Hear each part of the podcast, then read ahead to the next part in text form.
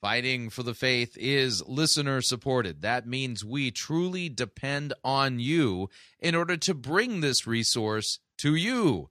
If you don't already support us financially, you could do so. Visit our website, fightingforthefaith.com. You'll see our three friendly yellow buttons there. One says donate, the other says join our crew, the other says become a patron. Click on one of them and fill that out. If you'd like to support us the traditional way, you can make your gift payable to Fighting for the Faith and send it to Post Office Box 13344, Grand Forks, North Dakota, zip code 58208 and let me thank you for your support. We truly cannot do what we are doing here without it.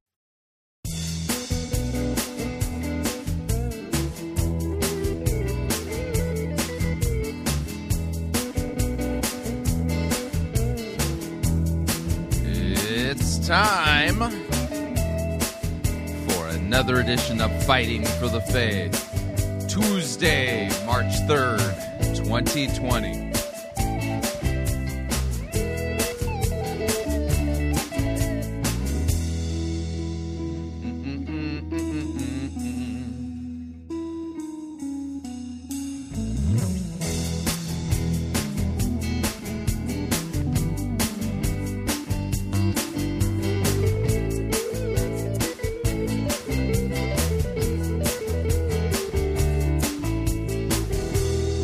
Thank you for tuning in. You're listening to Fighting for the Faith. My name is Chris Rosebrough. I am your servant in Jesus Christ, and this is the program that dishes up a daily dose of biblical discernment, the goal of which help you to think biblically, help you to think critically, and help you to slow down. Stop, open up your Bible, and compare. Compare what people are saying in the name of God to the Word of God. No shortage of crazy things being said out there.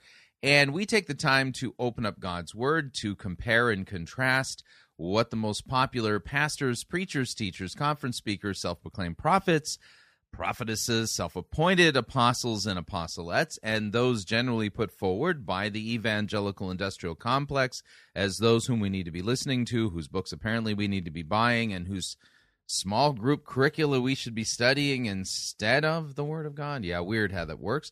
Over and again, we demonstrate that the steady diet of doctrine that is put out for consumption by the average evangelical is far from biblical, far from what God's word says. There's a whole lot of people making a bunch of stuff up, and uh, it's it's really a mess. Talking about really being a mess, uh, what we're going to be doing today is uh, we're going to be asking and answering the question: Can Christians be possessed by demons? That that, that is, if you are a baptized, penitent, filled with the Holy Spirit believer in Jesus Christ, can you be well, can you be demonized? Can you actually have demons that have to be cast out of you? You know, like the demon of nicotine, the demon of tar, the demon of menthol. Yeah, I'm not making that up. yeah, uh, that's what we're talking about here. Uh, and you're sitting there going, all right, already we're like into wingnut wackerdoodleism territory. And yes, we are into wingnut wackerdoodleism territory. And there's a reason for it, by the way. And the reason for it has everything to do with um, the fact that uh, the, the, the Pentecostal and charismatic movements historically are descendants of uh, Lutheran pietism. I, I, you, you, if you're thinking, really, that's true? Yeah, actually, it is. And uh, on tomorrow's episode of Fighting for the Faith, I'm going to be playing a, a, Sunday school lesson where I, I go into more of the historical roots uh, as it relates to uh, Lutheran pietism, which starts off with uh, Philip Jakob Spener. Uh, is developed then and turned into a, a really toxic form by a, a, a theologian by the name of Francke. That's his last name and they they they uh, introduce their doctrines to the world and uh, become the the major theological position that under uh, underpins a group called the Moravians under Count Zinzendorf. And it was uh, John Wesley who had, uh, John and Charles Wesley had uh, extended contact with the Moravians. you know, I think on one of their Atlantic passages from either from or to Georgia, uh, you know, the the Georgia colony, uh, you know, which is now in the United States, and uh, one of the major underpinnings of uh, of Wesleyan uh, Methodism was this belief in Christian perfectionism. Now, I'm not going to get into the uh, you know the finer points of all of this. I'll do a little bit more on on this on tomorrow's episode of Fighting for the Faith. Uh, but the point is, is that uh, that doctrine uh, of Christian perfectionism that uh, that Wesley said a Christian can attain, then becomes the underpinning for the holiness revivalists uh, and uh, one of them being Phineas Bresee, who was uh, in Los Angeles and the guy who founded Pasadena Nazarene. Phineas Bresee was also instrumental in forming the Church of the Nazarene, which I uh, I grew up in, and uh, and Phineas Bresee and Frank Bartleman are contemporaries of each other, and uh, Bartleman was a holiness guy, and Bartleman was an instrumental. leader and you know and participant in the Azusa Street revivals, and all of that being said, you're sitting there going, "Why? What are you doing?" I'll, I'll explain more tomorrow. By the way, I'll, I, I promise. But uh, the idea here is is that at the end of the day, uh, many Pentecostals, it, you know, overtly or tacitly, I mean, you can kind of do this in in like big bold letters or just assume it. Believe that if you have the second baptism of the Holy Spirit as evidenced by speaking in tongues, uh, which, by the way, uh, that's not a biblical concept. There's one Lord, one faith, one baptism, one God and Father of all. But uh, in in the charismatic movements, uh, when you believe that uh, you know you somehow now glow in the dark uh, because you're of the infilling of the Holy Spirit, what they believe that ends up doing is canceling out original sin. So if you ha- are struggling with bona fide sins of the flesh, what ends up happening is that uh, they don't have a category for that so the only explanation that that could that they can come up with as to why you are dealing with sins of the flesh is due to the fact that well you have to have demons and so you know so the solution is you know something akin to exorcism you know without your head spinning around and projectile vomiting but uh anyway you you kind of kind of get the idea so what we're going to be listening to on this installment of Fighting for the Faith. We're going to be listening to Kathy DeGraw. She is uh, uh, kind of the go-to person when it comes to deliverance work. Uh, as uh, as an author, a publisher, you know, curriculum teacher on de- deliverance, uh, she's written over 100 articles over at Charisma magazine, and they're uh, they're selling a course there with her, you know, all about learning how to cast demons out of Christians. And the problem is is that this is not a biblical practice and Christians who are indwelt by the Holy Spirit are not filled with demons. And uh, we're going to spend some time today working through what is biblical sanctification. Uh, can Christians be possessed by demons and, and offer some counterpoints, uh, counter polemics to uh, what Kathy DeGraw is saying? And then on tomorrow's episode of Fighting for the Faith, um, I, am going to be uh, giving a, a, a, short history lesson from a Sunday school lesson I did this past week, talking about uh, you know uh, you know this again talking about this topic of uh, holiness and the the doctrine of Christian perfectionism and how it is creating you know it, there's still lingering aspects to this as it's running through the church, especially now as it resides in the Pentecostal movement, and uh, and ask the question: How do we know we still have a sinful nature? uh, you know, we'll talk a little bit about that today, but uh, more in, depth tomorrow. So, with all of that being said, uh, since we're going to be de- doing a prophetic holy orders uh, network information exchange syndicate update, let's uh, do this.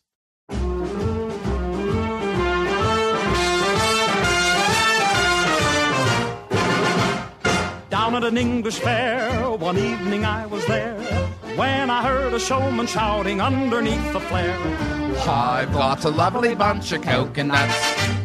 There they are standing in a row. Big ones, small ones, some as big as your head. Give 'em a twist, a flick of the wrist, that's what the showman said. I've got a lovely bunch of coconuts. Every ball you throw will make me rich. There stands me wife, the idol of me life, singing roly a ball a penny a pitch. Singing roly a ball a penny a pitch. Singing roly a ball a penny a pitch.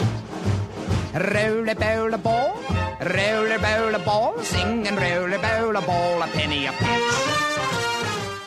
Yeah, I've got a lovely bunch of coconuts. So uh, we are heading over to the YouTube channel for Kathy DeGraw. She, like I've noted, she's a uh, popular author at Charisma Magazine and in-house expert when it comes to all things uh, that relate to deliverance ministry, the casting of demons out of Christians.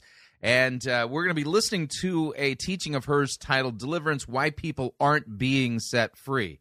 Uh, think of it this way: this is a, a, an awkward moment for her because she's having to address the fact that people in the charismatic and the NAR movements have availed themselves of deliverance ministries. They and they still are struggling with sins of the flesh. And so, what is Kathy DeGraw's explanation for all of this? Well, we're about to find out. Here we go.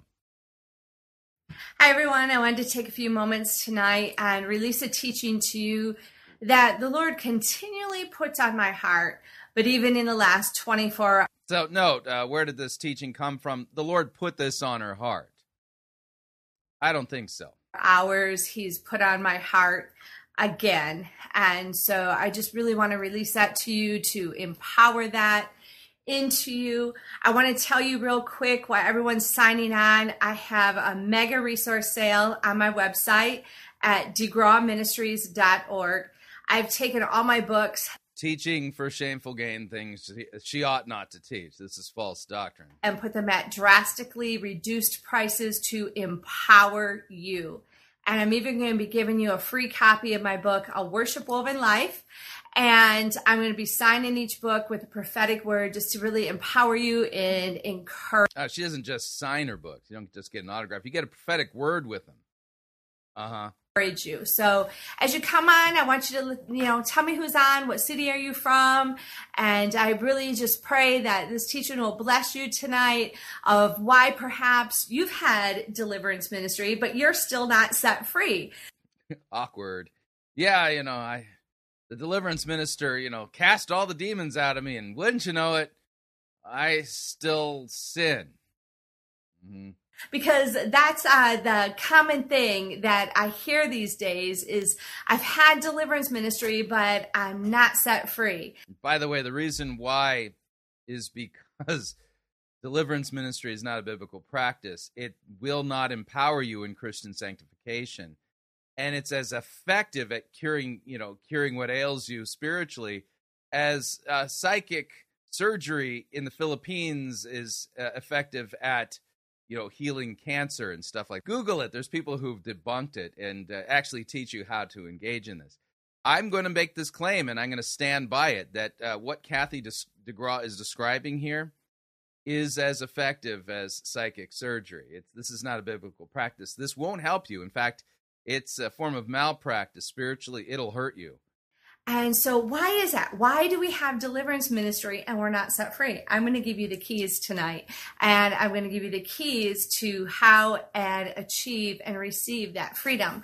I was talking to All right, so she's gonna give us that. Now I'm gonna fast forward because she did this as like you know one of those Periscope thingies or Facebook Live. So she was still waiting for people to populate her live stream. So I, I'm gonna go forward, you know, a little bit like a minute and a half, where she actually now gets into the teaching proper. Here we go. So, why aren't you set free? why why am I not set free? So, shout out if you've had deliverance ministry and you feel like you're not set free. Yeah, I had psychic surgery, you know, for my obesity, and I'm still fat. So, the key is we can't just do repentance, renunciation. You know, there's just can't you can't do repent repentance isn't enough man you can't just renounce and do renunciation that's how she pronounced it. No it's not enough. Eight hours that Henry Wright teaches. A lot of restoring the foundation and um, sozo, a lot of the different so you got to do sozo and stuff too yeah. Which of the apostles did sozo healing ministries don't focus enough on deliverance, casting out the demon. yeah see the problem is if you're getting that sozo stuff and you're soaking you know and and you know like mr sponge so if you're not you know you're doing sozo and you know you've had inner healing but the, the issue is you're you're still sinning well it's because uh, they forgot to cast the demons out of you men. And so they may do the inner healing. They may go to the root cause. They may try and help you work through unforgiveness and repentance. But let's look at the red letter words of the Bible. And the red letter words of the Bible said, Jesus said, what? Go. And we say, go in Jesus' name. He said, get out and do not enter him anymore. He- yeah, that was what Jesus said to a demoniac. Now, we're, we're going to take a look at those red letters real quick and uh, consider what Christ himself says regarding demons once they're cast out of somebody who is demonized. What happens? And we'll, we'll let him explain a few things, and we'll just do a little cross reference work regarding the state of a Christian. So, uh, our first text today, Matthew chapter 12, I'll start at verse 33. Notice all the red letters. And so, these red letters, in fact, let me do this. I'm going to make. I made it so that uh, I my my Bible was too big, way too big. There we go. It's the, all the red letters are now centered on the screen. I got a little excited. All right, so uh, when an unclean spirit, Jesus says, has gone out of a person. All right, so there's a demoniac, somebody who has an unclean spirit. Jesus casts the demon out, or one of his disciples casts the demon out. It passes through waterless places, seeking rest, but finds none. Then it says, I will return to my house from which I came. And when it comes, it finds the house, and listen to the word empty, swept, and put in order. Yeah, so if a demon comes back and finds the house empty, well, then it goes and brings with it seven other spirits more evil than itself, and they enter and dwell there and the last state of that person is worse than the first. So also will it be with this evil generation. All right. So uh, my question then is is that if somebody is a demoniac, somebody's actually legitimately suffering from, you know, from possession. And a disciple of Jesus Christ casts that demon out and says, "Well, there you go. You, everything's all cleaned up, and uh, you should be good now." uh, and then doesn't preach the gospel to that person, you know, that's not going to be good. Uh, but then let's say they do preach the gospel to that person, and that person, in hearing the gospel, because faith comes by hearing, hearing by the word of Christ, and that person, through the powerful working of God the Holy Spirit, is brought to repentance, sorrow, contrition for sin, and then God the Holy Spirit produces in that person faith in Jesus for the forgiveness of their sins. They are then baptized. What is the state of that person? Is are they empty or are they filled with the Holy Spirit? That's kind of the operative question. Uh, what is the state of a Christian? Is a Christian empty or is a Christian filled with the Holy Spirit? Well, next text in this regard, Paul writes to the church at Corinth. And by the way, I'm going to come back into First Corinthians 6. We'll do a little bit more work in the context here because it'll help us. Uh, uh, here's what the Apostle Paul says regarding Christians Do you not know that your body is a temple of the Holy Spirit within you, whom you have from God? You are not your own, for you were bought with a price. So glorify God in your body. Well, if my body is the temple of the Holy Spirit, if I were ever demonized, you know, prior to being a Christian, and somebody cast the demon out of me, then when that demon came back to see if things, you know, how things were, would the demon find me empty or filled with the Holy Spirit? Answer filled with the Holy Spirit. So you're going to note here in order for demons to hang around uh, the, the, things have got to be empty. And so, Christians, anybody who's truly a penitent believer in Jesus Christ, you're baptized in the name of the Father, Son, and the Holy Spirit. You are the temple of the Holy Spirit. You are indwelt by the Holy Spirit. God has given you the Holy Spirit. That demon comes back. It ain't finding nothing empty. There's the Holy Spirit. You think the uh, demon's going to go, oh, let's see if we can actually, you know, sneak back in. That ain't that ain't to work. Okay. In fact, nowhere in Scripture do you see a believer, a believer in Jesus Christ, filled with a spirit uh, that's demonic. That that's nowhere. In fact, nowhere in Scripture do you see the apostles talking about now. Uh, let's make sure you Christians are casting out all these demons that are still in you. No, because over and again, the point of the epistles, the writings of the apostles, is that we are filled with the Holy Spirit and that this is a reality of Christians and that being the temple of the Holy Spirit, being united with Christ in his death and his resurrection, these are the things that we are to latch onto by faith in working against the sins of our flesh. Yeah, we'll talk about that too in a minute. So already we got a problem here, and the problem is that uh, Kathy DeGraw, who's written hundreds of articles for Charisma Magazine, is teaching a course on deliverance you can buy for 145 bucks right now at Charisma Magazine, is teaching that Christians can be, well, filled with demons, and she's misquoting Christ in the process. Mm-hmm. So uh, this is a problem because this isn't Christian sanctification. This is a whack, wingnut wackerdoodle, false teaching and false practice that will harm people rather than help them in Christian sanctification. Let me back this up just a little bit and we can. The red letter words of the Bible. And the red letter words of the Bible said, Jesus said, What? Go. And we say, Go in Jesus' name.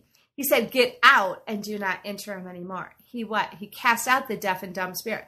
He- right. From somebody who was demonized, that person was not a believer in Christ prior to Jesus casting out the demon rebuked the spirit and he gave it a follow up command. He took authority. Rebuke means take authority. No, it doesn't.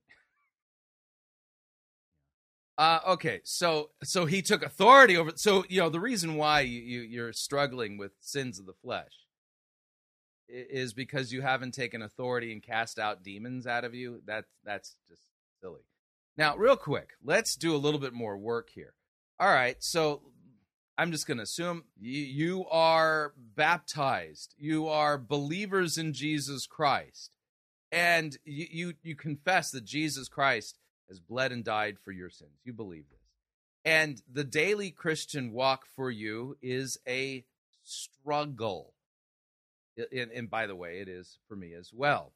There's a reason for this. And the reason is is because you still have your sinful flesh to contend with. And let's take a look biblically at how we are to understand this struggle. It's not with demons that you're struggling, although you can be tempted by the devil. The thing you're struggling against is your own sinful flesh, which you still have hanging around your neck. So uh, let's take a look at some other passages, shall we? All right, so we talked about that one already. So let's go to Galatians chapter 5. Galatians chapter 5 book of Galatians teaches beautifully that we are saved by grace through faith, by what Christ has done for us, apart from works of the law. That salvation is gift from beginning to end because of God's grace and his mercy. This is most certainly true. And then you notice at the back end of Galatians, the apostle Paul teaches the same doctrine that he teaches extensively in the book of Romans, particularly in Romans chapter 7. But we're going to take a look at what the Apostle Paul is now saying to Christians. Here's what he says You were called to freedom. By the way, sin is slavery. This is a biblical category.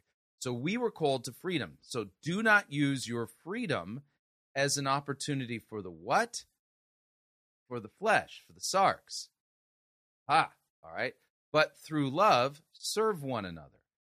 For the whole law is fulfilled in one word you shall love your neighbor as yourself. But if you bite and devour one another, watch out that you're not consumed by one another. But I say, and watch what he says walk by the Spirit. Now, this phrase by the Apostle Paul, especially in the book of Galatians, by the Spirit, he uses that phrase synonymously with by faith. You can see this very clearly in Romans, uh, not Romans, but uh, Galatians chapter 3. Let me show you it so you can kind of see how this works.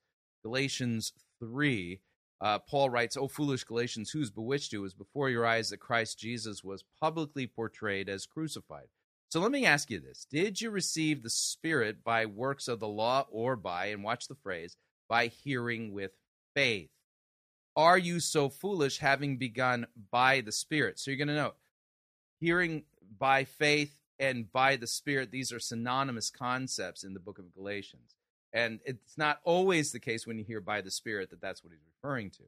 But the idea here is that even our sanctification occurs by faith, and it is the work of the Holy Spirit in us. So are you so foolish, having begun by the Spirit, are you now being perfected by the flesh? Did you suffer so many things in vain? If indeed it was in vain, does he who supplies the Spirit to you and work miracles among you do so by works of the law or by hearing with faith? All right, now all that being the, the case, biblical, true biblical sanctification, which involves the daily putting off of your old nature and the putting on of the new man that you are in Christ, the daily mortification of your sinful flesh and its passions and its desires.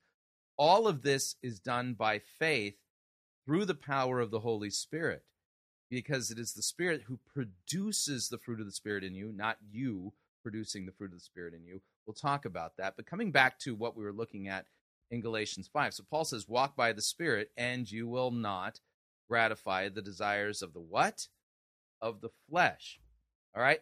So now he's going to list a list here. And we should all be familiar with this because the list I'm going to list now, I'm going to just read from Galatians.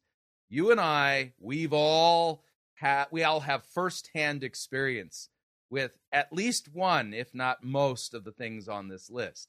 So the desires of the what? The flesh. This is not demonic stuff. This is the, these are the desires of your sinful flesh. They are against the spirit, and the desires of the spirit are against the flesh. These are opposed to each other to keep you from doing the things you want. So, as a new creation in Christ, the, the regenerate you, okay, because you have been raised from the dead and you are in Christ, the regenerate you is in conflict with your old sinful flesh.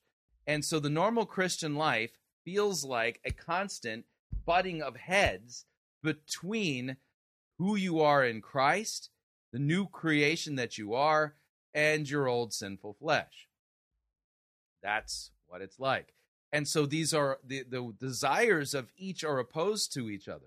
The new man that is in Christ desires to do good works, to love neighbor and to love God your old sinful flesh only desires to serve self, to love self, and no nothing but self. That and so you've got this conflict going on now inside of you, and that's normal.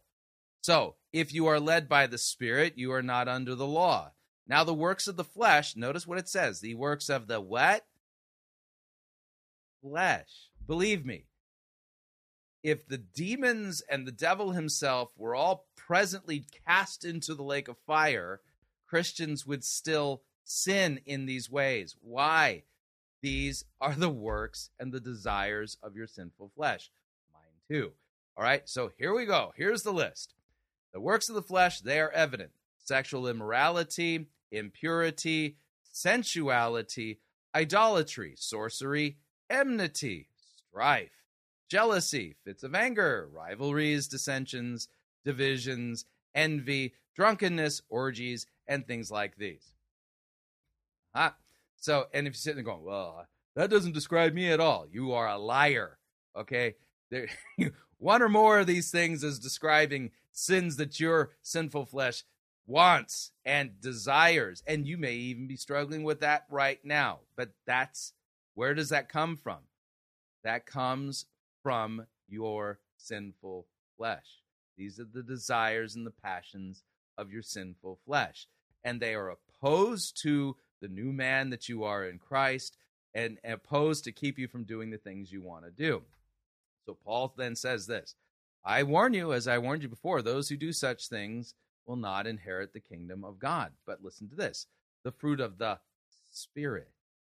The fruit of the Spirit is love, joy, peace, patience, kindness, goodness, faithfulness, gentleness, self control. Against such things, there is no law. So the Holy Spirit then produces in us his fruit, which is love, joy, peace, patience, kindness. So the Christian life is a constant butting of heads. So then, practically, how then do we deal with this? Well, I would consider what Paul writes in Colossians to be of help. And uh, here's what he says. If then, if if then you have been raised with Christ. And by the way, if you are a baptized, penitent believer in Jesus Christ, you have been raised with Christ. Here's what you're going to do. Ready? Seek the things that are above. Notice that what Paul's writing here assumes that there's already an internal conflict. There's the internal conflict between your old sin, the desires of your sinful flesh, seeking after the things that are here, gratifying its sinful desires and passions, and the new man that you are in Christ. So, what are we to do? Daily wake up, seek the things that are above, where Christ is seated at the right hand of God. Set your minds on the things that are above, not on the things that are on the earth. You, for you have died, and your life is now hidden with Christ in God. So when Christ, who is your life, appears, then you will also appear with him glory, in with him in glory. So put to death, therefore, what is earthly in you. Notice he's writing this to Christians, which means we Christians still have things that are earthly within us. So put it to death. And if again, if you're not sure, you know, what how do I know something's earthly in me? All right, well, here's a list again. Sexual immorality, impurity, passion, evil desires, covetousness, which is idolatry. On account of these, the wrath of God is coming. In these you too once walked, this is how you conducted your life, when you were living in them. But now you must put them all away anger, wrath, malice, slander, obscene talk from your mouth. Do not lie to one another, seeing that you've put off the old self with its practices and have put on the new self, which is being renewed in the knowledge after the image of its creator. So, what does this look like? It's daily repentance. And so you wake up in the morning, and it's a good idea to pray. I, did you notice that uh, men like Daniel they prayed three times a day? Prayer is a big deal. Study the scriptures. Have your you know be in the biblical text. This is where our minds then are conformed to the mind of God in the biblical text. So daily prayer, daily reading of the scriptures for understanding it in its context. It's not like it's some kind of magical thing. And what happens is, as you're interacting and praying and praying the way Christ has taught us to pray, deliver us from the evil one. Lead us not into temptation. Deliver us from the evil one. And forgive us our trespasses as we forgive those who trespass against us. As you're reading the Word of God, the Word of God is going to confront you regarding your own sin, your passion and desire for sin, and also all of the different ways in which you believe falsely, which is idolatry. Sins against God in unbelief, sins against others in serving yourself and only yourself. And what do we do? We daily confess that we are sinners and ask God to forgive us and ask God through the Spirit to give us the strength to obey what God has commanded us. And we pray that the Holy Spirit would produce his fruit in us in daily repentance so that we may grow in love for others. That's the idea. In which other word, in other words, there's no sexy, simple solution to this. The Christian life is a daily putting off of your old self, daily putting to death your, your sinful flesh and its passions, and you will not be released from this daily tension and fight until you die or until Jesus returns in glory and you are resurrected from the dead and you will have a new body that doesn't have these passions and desires, that isn't corrupted by sin. You get the idea. So there's no magic pill to this.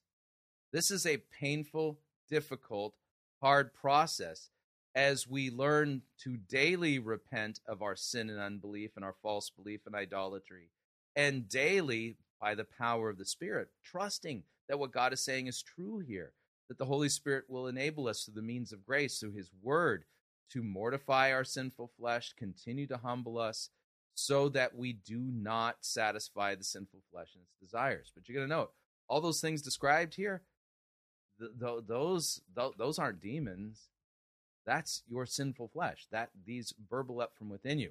If you really want to get a full picture of what that looks like, then go back to like Romans chapter seven. Paul says, "You know, the things I want to do, I don't do. The things I don't want to do, I do. Who will deliver me from this body of death?"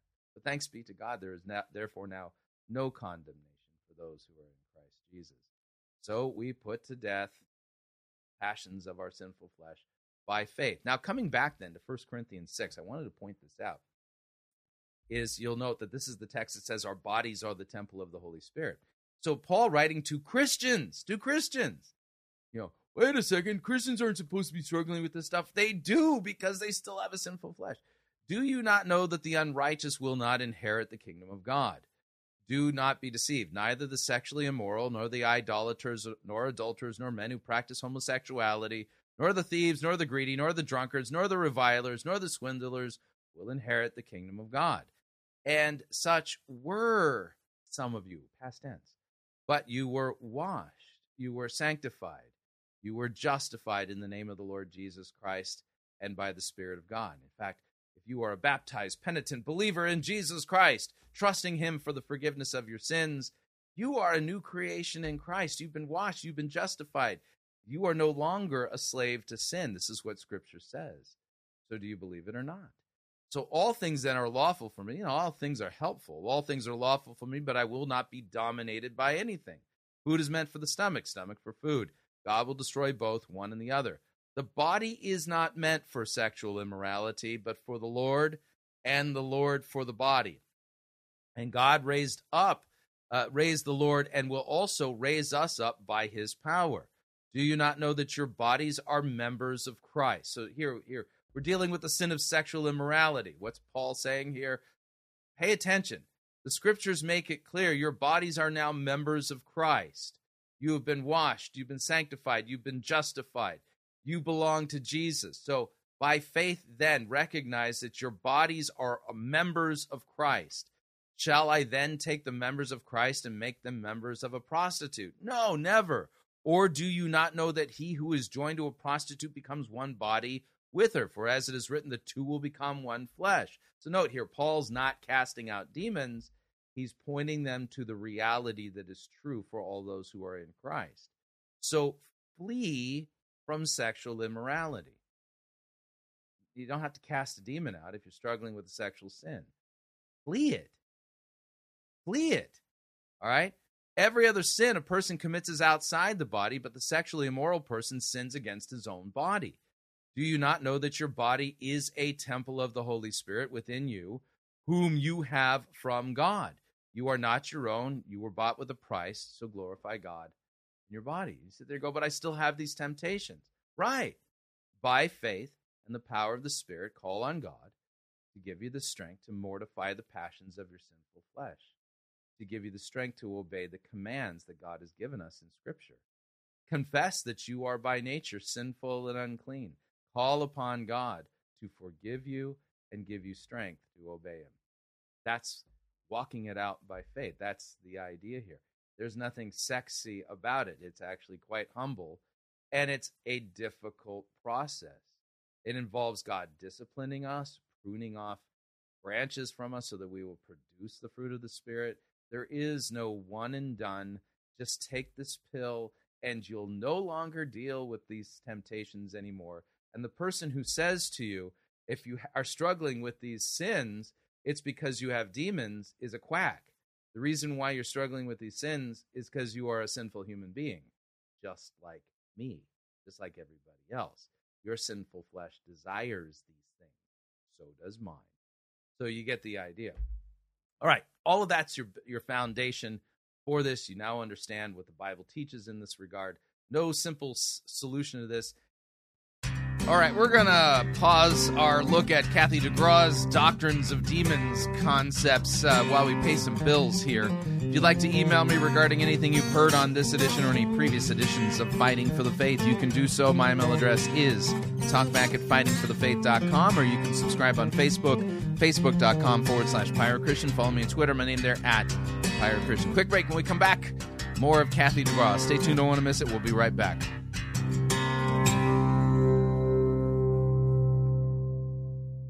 Peter, James, John, and Paul are all dead. That means there are no living apostles in the church today. You're listening to Fighting for the Faith. This is the air I breathe. This is the air I breathe.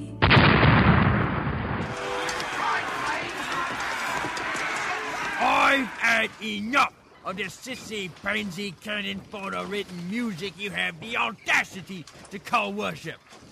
Men, put this entire girly praise band in the boo box. let's wheel in the organ and get some real worship music underway.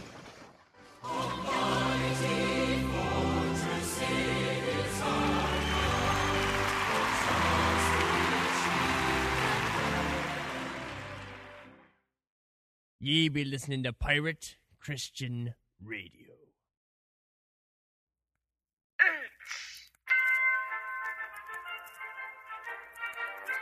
Max Holliday's Birdcage Theater presents Church Day Soleil.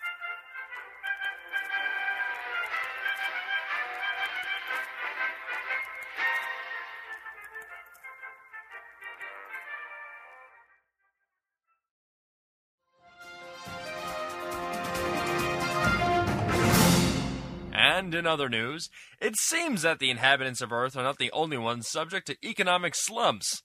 Jentezen Franklin, through direct revelation from God, has given us information that says that the unemployment rate within God's own army has drastically risen. Take a listen. angel came and opened the doors and broke the chains. My point to you is simply this when you don't pray, angels become unemployed. The greatest tragedy of prayerlessness is the unemployment of angels. Because when you pray, God gives angels their their orders. When you pray, the spiritual battle in the heavenlies begins to be armed with the prayers of the saints and people binding, and whatever you bind on earth is bound in heaven.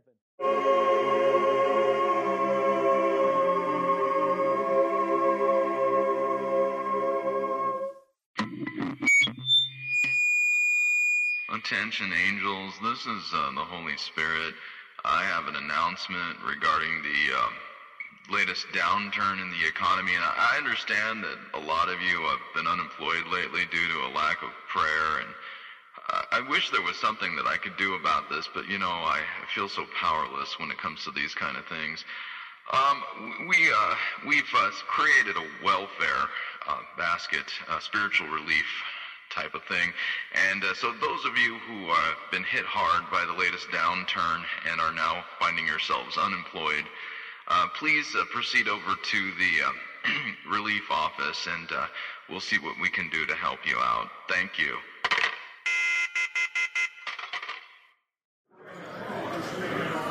All right, all right, everyone, just calm down. Thank you. Now, I know that none of you care to be here, but since we're experiencing a worldwide shortage of prayer, it would behoove you to keep calm and allow us to do our jobs. Gabriel, p- p- put your wings down. There's not nearly enough room for that. And Michael, Michael, don't cut in line. I know you're the big cheese around here, but all of us have been affected equally. Wait your turn. Next! What's your name? George, George. Yeah, whatever. Where'd you fly in from? South Orange County, California. California? That's frontline enemy territory. How many tours you done down in that kill box? About nine. Oh, you're quite the veteran.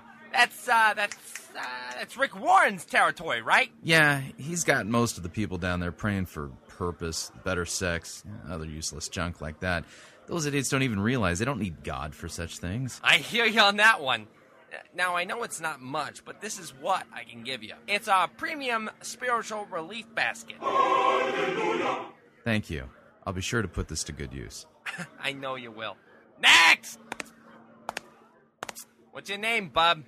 Harold, Okay, Harold, where you hailing from? Charlotte, North Carolina. Good gravy, you must really be hurting.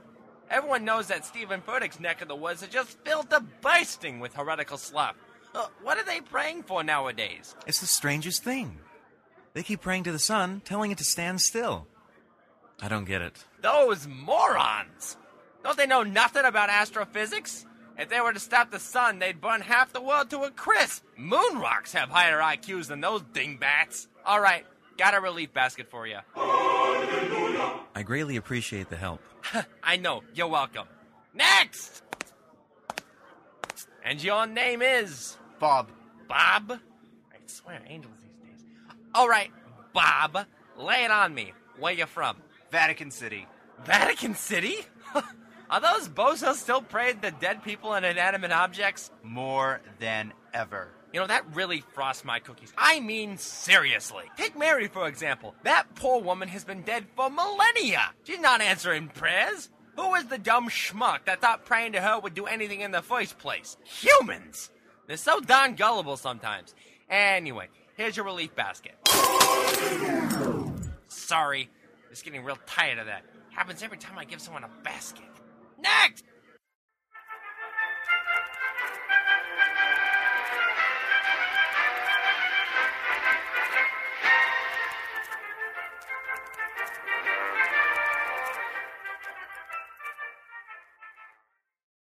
People of the interwebs. Strongbird here with an important announcement. Are your walls bland? Have you not felt any exhilaration since you watched the paint dry on them three years ago? Well, you're in luck. Pirate Christian Media is now sending pretty, pretty pictures for you to spruce up your depressingly bland wall space. Wait just one moment. Uh huh. Oh. Really? Okay. I'm sorry, folks. These are not pretty, pretty pictures. They're fine art prints, which means that you're probably going to want to hang them in an actual frame rather than on the fridge next to little Jimmy's impressionist take on motor vehicles. Uh, is that even street legal? These fine art photographs, or uh, uh, um, art f- for short, would be personally signed by the captain himself, with an included certificate of authenticity to boot. Mm-hmm. Now that's quality art, if I ever saw it. But be warned: larger prints of Pirate Christian Media's art are limited editions, with only 50 of each print being made. Be sure to go to piratechristian.com, click on the Fine Art Photographs link at the top of the page, and check for prices and availability of our regularly updated photo gallery. Thank you.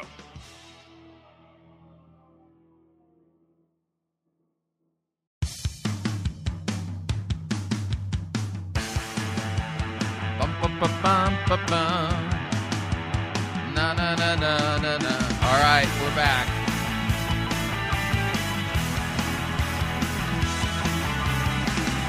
Warning listening to Fighting for the Faith could cause you to believe, well, what the Bible teaches that you still have a sinful nature, and sins of the flesh are things that we are to struggle against. Just a reminder Fighting for the Faith is listener supported radio. That means we depend upon you and your generous gifts and financial contributions in order to continue to bring Fighting for the Faith to you into the world. And you can partner with us. It is a partnership. Visit our website, fightingforthefaith.com. When you get there, you'll see our three friendly yellow buttons.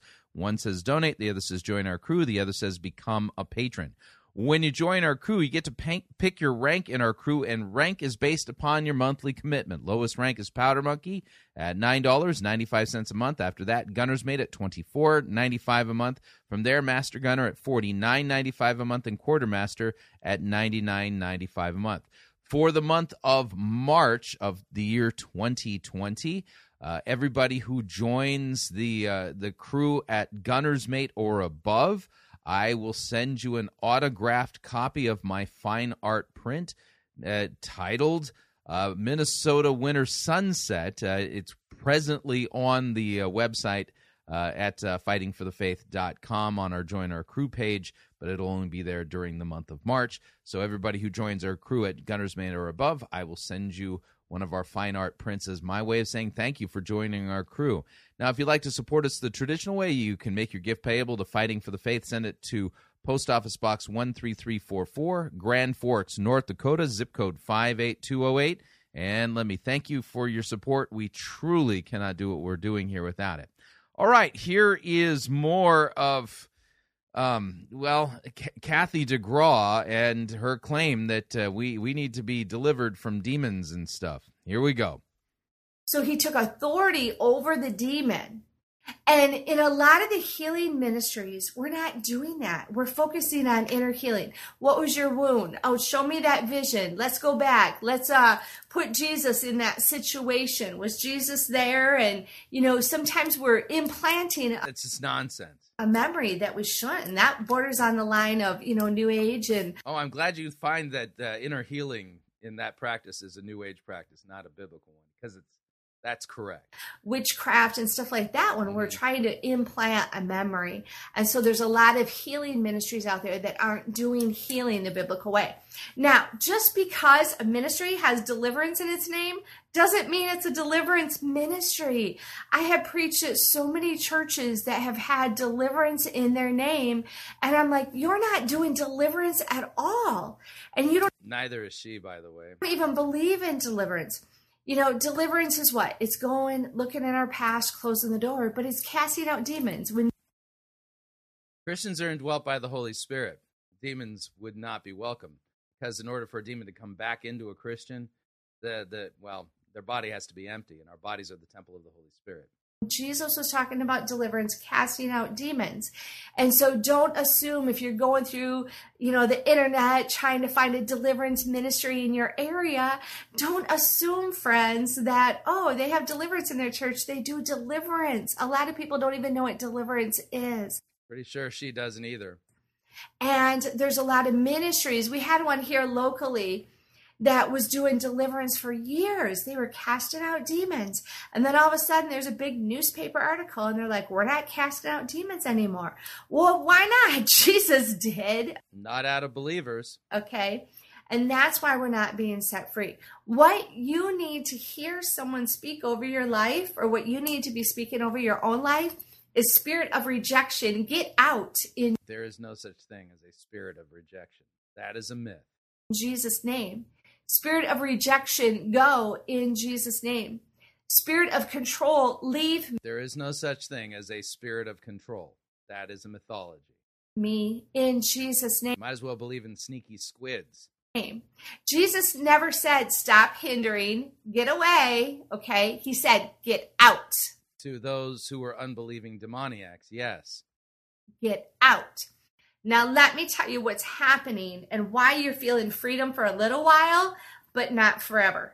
Yeah, apparently the placebo effect wears off. Okay, this is going to get good. You ready? So, what happens is we go to those inner healing sessions, and inner healing and deliverance go hand in hand. Okay, I am not downgrading inner healing, I do inner healing. The difference is I do inner healing and I cast the demon out in the same session. Oh, yes, she's so different. She casts the demons out. Again, Christians are indwelt by the Holy Spirit. Jesus said in order for a demon to come back, the place has to be empty. Christians are not empty. So, what happens, friends, is we're going to our inner healing session, and now we just like let loose of all these tears. Oh, we just had this all pivotal moment. Okay, I'm kind of mocking it, I know, but I'm just bold. All right, I'm not going to apologize for that. We just You should apologize for your blasphemy and false practice, teaching that Christians can be possessed by the devil when they can't. had this pivotal moment, and now we think we're free. So we go out and we expect the world to be all brand new and peachy keen and everything like that. And then what happens is six weeks later, we're feeling depressed again, or we're thinking about our problems again. Yeah, that proves that this all is flim flam. What's your explanation for it, by the way, Kathy? Or we got that demonic plague again. All right. You know what happened? That old like emotional pivotal moment you had, or maybe what that minister or counselor told you, it made you feel good for the moment. So you really didn't think about everything. But what happens in that time, watch this, okay? Because people don't teach about this. This is in my book, Discerning and Destroying the Works Of course, it's in your book. Not in the Bible, but it's in your book. Got it. Of Satan. You have to get it. It's on sale, guys. Only $13. It's usually 17 Teaching for shameful gain things that they ought not to teach. only $13 guys you'll never see it that cheap again so what happens is these spirits go and they lie slumber and dormant so the spirit Where in the Bible does it say that demons lie dormant and they slumber? Hmm. I'd like to see those dormant, slumbering demons in the Bible. You just made that up. Of uh, depression you had or rejection what it does is it goes back down in and it just slumbers out there so for that six weeks that you're feeling free Does it use a hammock, cot? Where does it sleep exactly? it's just like, oh yeah, enjoy your freedom. I'm going to come in your back door and I'm going to bust you and I'm going to attack you again. How can it get back in if I'm indwelt by the Holy Spirit? Jesus said that when demons come back and find the place empty. Hmm? But you see, you're on cloud nine because you just had this big crying episode and you think you're being Placebo effect. Yeah. Finally, I've experienced breakthrough. No, you haven't because you still have your sinful flesh. That's the reason why you're struggling with sin. so great, okay? But then what happens is your husband makes you mad or your boss fires you and now you're feeling rejection again, you're feeling depression again, and that slumbering demon just awakened, okay? And he manifested again. Yeah, again, this uh, it's an interesting explanation, not a biblical doctrine. Quite the narrative that Christians can be possessed by demons while at the same time filled with the Holy Spirit. Weird. And now what? When you cast it out, you don't fill it up, it comes back seven times worse. That is so, so true. Then that would mean that I don't have the Holy Spirit because Jesus said in order for that to happen, uh, the place has got to be empty. But you didn't even cast it out, but because you poo pooed it, it still intensifies it. And so we have to do the ministry that Jesus said, that Jesus, okay, called us to. And we have Jesus did not call us to cast out demons out of believing Christians. Paul just said these are the sins of the flesh, and then through faith, by the power of the Spirit, put to death the, the desires of the sinful flesh. have to cast the demon out. Slumbering dormant spirits work like this. Let me give you another example. You can relate You go right ahead. Do you have a biblical text for the slumbering dormant demon doctrine? to this. So maybe uh, you're an alcoholic, a drug addict, uh, Alcohol, alcoholism, drunkenness, sin of the flesh. Just read a passage to that effect. um, into pornography. Oh, pornography. Sexual immorality, sin of the flesh. That's what Paul says under the inspiration of the Holy Spirit. This isn't demons, this is the sins of the flesh. pornography is a great one to use as an example. Okay, so what happens? You're addicted to these things, and then all of a sudden your behavior patterns stop. Okay, so you stop drinking, you stop smoking, you stop doing porn. But then what? Three years later, you're drinking again, smoking again, and doing porn again. Why? Because I have a sinful flesh, I have a sinful nature that desires these things. Because you never cast the spirit of pornography out, There's a spirit of pornography. Really? Where is that in Scripture? masturbation, because pornography and masturbation go hand in hand. You think? You didn't cast the spirit of lust out, perversion, of seduce. Did you cast out the spirit of perversion? Again, these are all sins of the flesh. That's what Scripture says. These aren't demons, these are the desires of my sinful nature. spirit, a lying spirit, a mind binding spirit. Uh, a mind binding spirit, really? Uh huh. And so that's why um, people can't get free from pornography, is because you're not casting out all the demons that are you know associated with it. It's a- This is no way to combat s- sins of the flesh. Paul didn't talk about demons, he's reminded them of their reality for those who are in Christ, that they have been united with Christ in his body. Therefore, put to death what is evil within you and the, the, the sinful flesh and its passions. That's done by repentance and faith, and God the Holy Spirit is the one who produces the fruit of the Spirit in us. What you're talking about, this is complete wingnut wackerdoodleism. And like I said, I, if if I were struggling with a, a name a sin here, a, a sin of covetousness. Oh yeah, I've got I've got myself a covetous spirit. Uh, This I why would I go to you to solve this problem? Because saying that I have to have this demon of covetousness cast out of me is again, it's akin to going to the Philippines and having a psychic surgeon fix cancer or some real real bodily ailment. It's the same thing with uh, alcohol or drug addiction. I want to I want to do smoking because I can do that one really good. Okay, so cigarette smoking. So you give up your smokes, all right. But then what?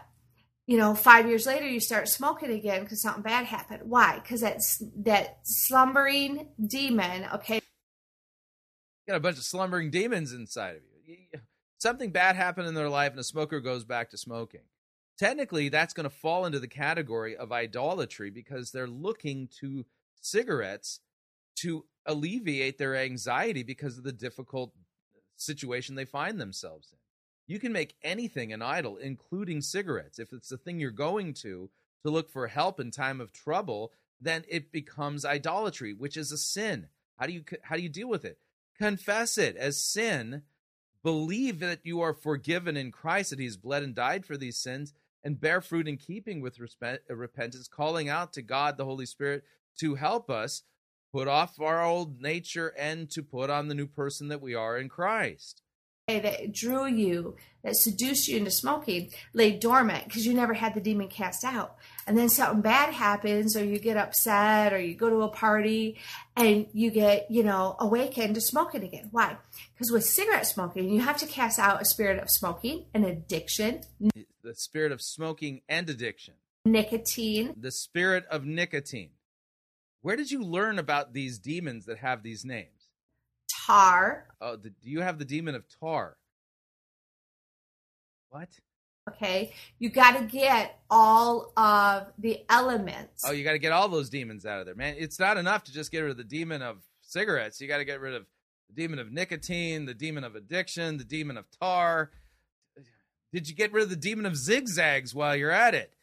And when we don't get all of the elements, okay, it's all we're doing is masking the problem for a little while. That's why, friends, if you're going to a deliverance ministry, you got to make sure they're casting out the demons. This woman sells a course at Charisma Magazine. This is nonsense. So if you're going around the country interviewing people, hey, I want you to do deliverance on me, ask them, do you cast out demons? In my session, are you going to say, spirit of control, go? But that Where in Scripture does it talk about the spirit of control? And guys, guess what? You can't just, you know, some of you say, oh, I've had deliverance at the altar. Oh, so and so prayed control off me at the altar. If they just said spirit of control go and you felt nothing, I'd. What is this religion? This is not Christianity. This is not biblical sanctification. This is nonsense. Question it. All right. It's like, you know, might as well go to a voodoo witch doctor. Right. Throw some bones for me, would you? If they sped, you know, spirit of control go about 10 times and you felt something leave you, that's great. But what we do is we get felt something leave me. These fireworks off at the altar. Oh, spirit of control go, spirit of lust go, spirit of perversion go, spirit of anger go, spirit of rejection go. And nothing is going because you don't even believe you have a demon. Because I don't. I have the Holy Spirit dwelling inside of me. Jesus said the demon has to find the place empty in order to come back. So if you don't even believe you have a demon, you can't grab a hold of that. But also, deliverance is deeper than that. It's deeper than just says which biblical text. Just a quick firework, okay? You should feel a release. You should feel peace. You should feel the Holy Spirit. You should feel a manifestation of the Spirit. You should feel a demon leave you if they're praying it off. You know, generational curses. I talk about a whole uh, generational complete sham Whole section in here and destroying the works of Satan on generational curses. All right. This is utter nonsense. Generational curses are like the number one thing. I just wrote some articles for Charisma Magazine. You can just like Google Kathy. I'll just skip that thing. DeGraw, Charisma Magazine. It'll bring up all my articles. I've written over a hundred. Uh, yeah, this tells you just how balanced the, the biblical teaching is over at Charisma Magazine. But these ones are on generational curses. And what I specifically said is you got to diagram your family tree. You can't just. Oh, man, I, I. Which of the apostles had to diagram their family tree in order to break generational curses? Did you did Paul do that or Peter? Maybe Elijah did it. Where in scripture does it say to do that? stand in a prayer line and say, All generational curses be gone in Jesus' name and expect Him to go. It is not going to happen that way. It's not that simple. Yeah, Christian sanctification, real sanctification, bearing the fruit of the Spirit, doesn't happen this way, the way this woman's talking. Wow. Um, that was just terrible. So hopefully you found this helpful. Um, Christian sanctification there's no there's no simple solution because you are going to have your sinful flesh with you until you die or until Jesus returns.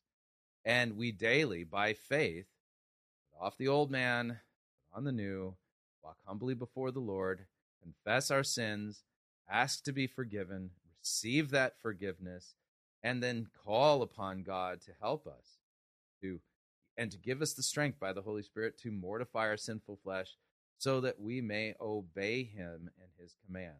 There's nothing sexy about it, there's nothing simple about it, and it's just a lifelong process that will not end until you die or Jesus returns. That's the reality because you still have your sinful nature with you until then. So, what'd you think? Love to get your feedback. If you'd like to email me regarding anything you've heard on this edition or any previous editions of Fighting for the Faith, you can do so. My email address is talkback at fightingforthefaith.com, or you can subscribe on Facebook, facebook.com forward slash Pirate Christian. Follow me on Twitter. My name there at Pirate Christian. Till tomorrow, may God richly bless you in the grace and mercy won by Jesus Christ, his vicarious death on the cross for all of your sins. Amen.